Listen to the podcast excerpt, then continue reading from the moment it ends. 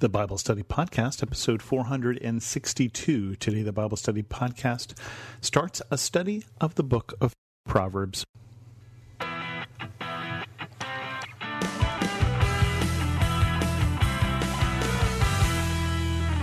Welcome to the Bible Study Podcast. I'm your host, Chris Christensen. We're going to try something different. It was requested by one of the listeners to start a, well, to do a study of the book of Proverbs. We're going to start that today. I don't know exactly how this is going to go.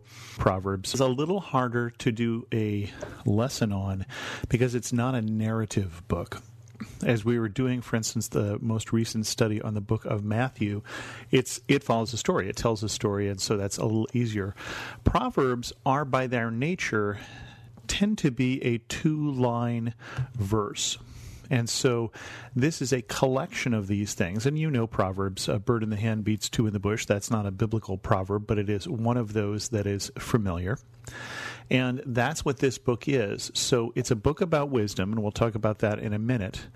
But it might be a little difficult to do one episode per chapter and do 31 episodes on the book of Proverbs. Proverbs is a book that you can read in a month. If it's a 31 day month, then you read only one chapter per day. These are predominantly Proverbs by Solomon, King Solomon. And you may remember the stories of Solomon and his wisdom. And the most memorable story that is told is Solomon was brought two women who had had babies, and one of them had died. And one of the women said, when her friend's baby, or when this other woman's baby had died in the middle of the night, the woman had switched babies so that she woke up with a dead baby. It's a terrible story. But Solomon has to decide which woman is telling the truth. One says it's the live baby is mine and the dead baby is hers, and the other one says the opposite. And he says, Bring a sword, we'll cut the baby in two and give half to each woman. And one woman says, "Fine, that that works just fine," and the other one says, "No, whatever you do, don't do that. Give the baby to her." And Solomon says, "You're the real mother." And so he was known for his wisdom, and people came all over the world from it. And a lot of that gets here in the book of Proverbs. And it starts like this The Proverbs of Solomon, son of David, king of Israel, for gaining wisdom and instruction, for understanding words of insight, for receiving instruction in prudent behavior, doing what is right and just and fair for giving prudence to those who are simple, knowledge and discretion to the young. Let the wise listen and add to their learning, and let the discerning get guidance. For understanding proverbs and parables, the sayings and the riddles of the wise. The fear of the Lord is the beginning of knowledge, but fools despise wisdom and instruction. That's probably a nice summary of the entire book of Proverbs. Uh, for however long we continue this study, if you can remember that one verse, verse 7, the fear of the Lord is the beginning of knowledge, or the fear of the Lord is the beginning of wisdom, is another version of that. But fools despise wisdom and instruction. What is wisdom? And I want to separate wisdom from knowledge. I am, by all accounts, a very knowledgeable person, but on any given day, I may not necessarily be a wise person.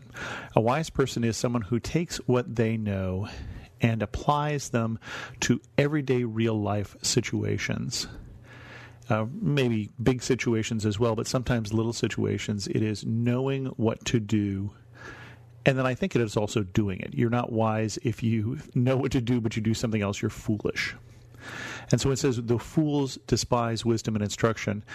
There is a saying that you should learn from your own mistakes, but even better is to learn from the mistakes of others. Even better is to learn from where somebody else has gone, to sit at the feet of teachers, of your grandfather or whoever, and to learn to avoid making mistakes. And that is why in those first six verses it talks about giving prudence to the simple, to be prudent, to do the right thing, to know the right thing to do, knowledge and discretion to the young. Knowledge, obviously, some you know teachings and discretion to be able to to discern in a situation what to do. Let the wise listen and add to their learning. So even the wise person should be able to learn from the wisdom of someone else. Continuing on and jumping into the first set of Proverbs, warning against the invitation of sinful men. Listen, my son, to your father's instruction, and do not forsake your mother's teaching. They are a garland to your head and a chain to adorn your neck. My son, if sinful men entice you, do not give in to them. If they say, Come along with us, let's lie and wait for innocent blood. Let's ambush some harmless soul. Let's swallow them alive like the grave, and whole like those who go down to the pit we will get all sorts of valuable things and fill our houses with plunder. Cast lots with us. We will all share the loot. My son, do not go along with them. Do not set foot on their paths, for their feet rush into evil. They are swift to shed blood. How useless to spread a net where every bird can see it. These men lie in wait for their own blood. They ambush only themselves. Such are the paths of all who go after ill gotten gain. It takes away the life of those who get it. So, long section here. Uh, we'll be getting into a lot smaller sections of wisdom, but basically, it's saying when you get the guy who says, "Let's go after the easy money. Let's go root, loot somebody. Let's go plunder somebody," he's saying that that will come back to get them.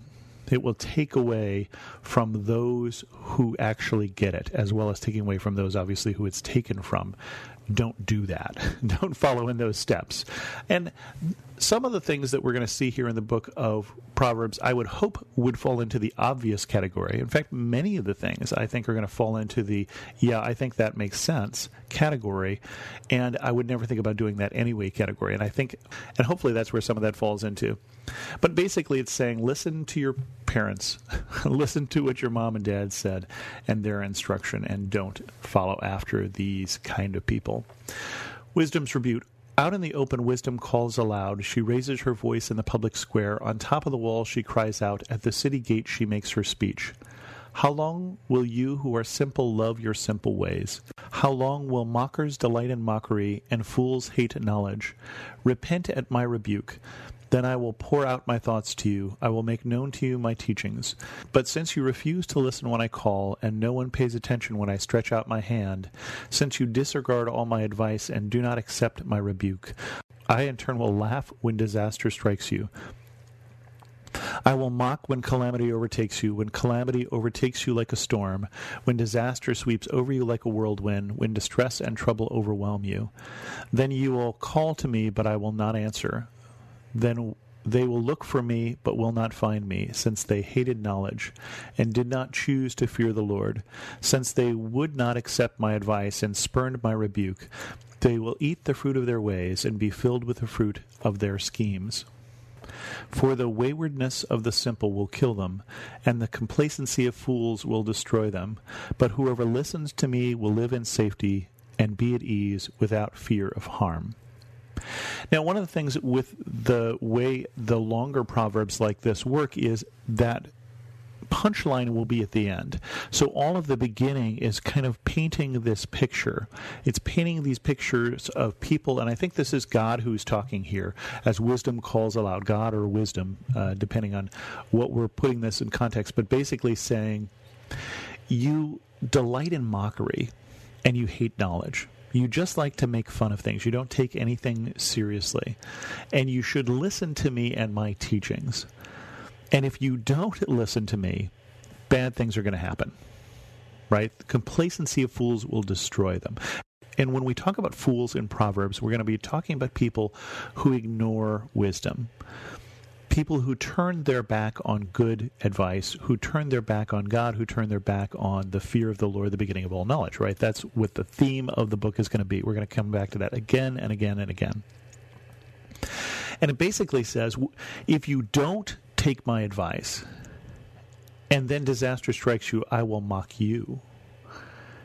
You who are so full of mockery and you're not learning but, and then again, to the punchline, whoever listens to me will live in safety, will be at ease without fear of harm.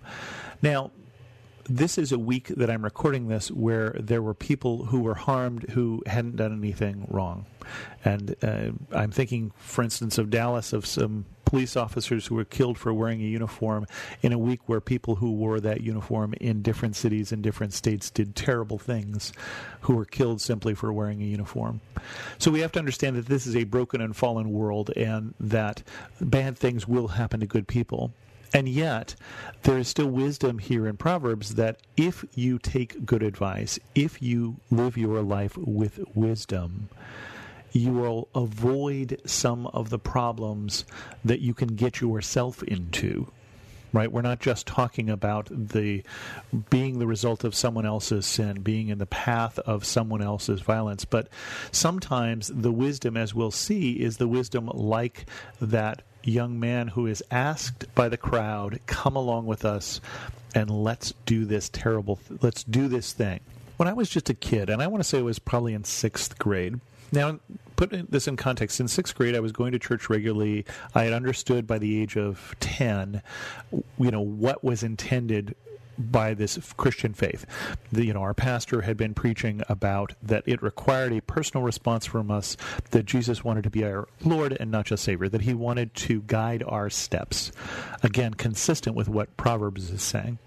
But I had a good friend, uh, my best friend growing up through uh, through sixth grade and he fell in with a different crowd. And they weren't looting people, but they were shoplifting. And they started shoplifting um, Mad magazine books. Uh, these are the paperback books. And I liked Mag magazine at the time. I probably still do. I haven't read it in years. And they said, hey, we'll sell these to you for like a fourth of the price, these books that we shoplifted. And at first I thought, well, that's a pretty good deal. You know, and I'm not shoplifting. I'm not actually going into a store and stealing anything. I'm just taking advantage of an opportunity. And I am thankful to this day that I had enough wisdom to reconsider that decision. Now, let me tell you, that was a decision. I had made that bad choice and then thought better of it and said, no, I can't be associated with this. This is wrong. And so sometimes this going after innocent blood and the looting and stuff starts with little things. But it's a path. Such are the paths of all who go after ill gotten gain. It takes away the life of those who get it. As I teach in juvenile hall, the guys who I see don't always do the thing that gets them into juvenile hall, that the violent act, because I'm in a lockdown unit for violent youth offenders as the first thing they do wrong. My son, do not go along with them and do not set foot on their paths. The book of Proverbs is about where we're going, whose guidance we're listening to, and what path we're on. With that, we're going to end this episode of the Bible Study Podcast. If you have any questions, send an email to host at thebiblestudypodcast.com, or better yet, leave a comment on this episode at thebiblestudypodcast.com. You can follow me on Twitter, Facebook, or Pinterest as Chris2X. And as always, thanks so much for listening.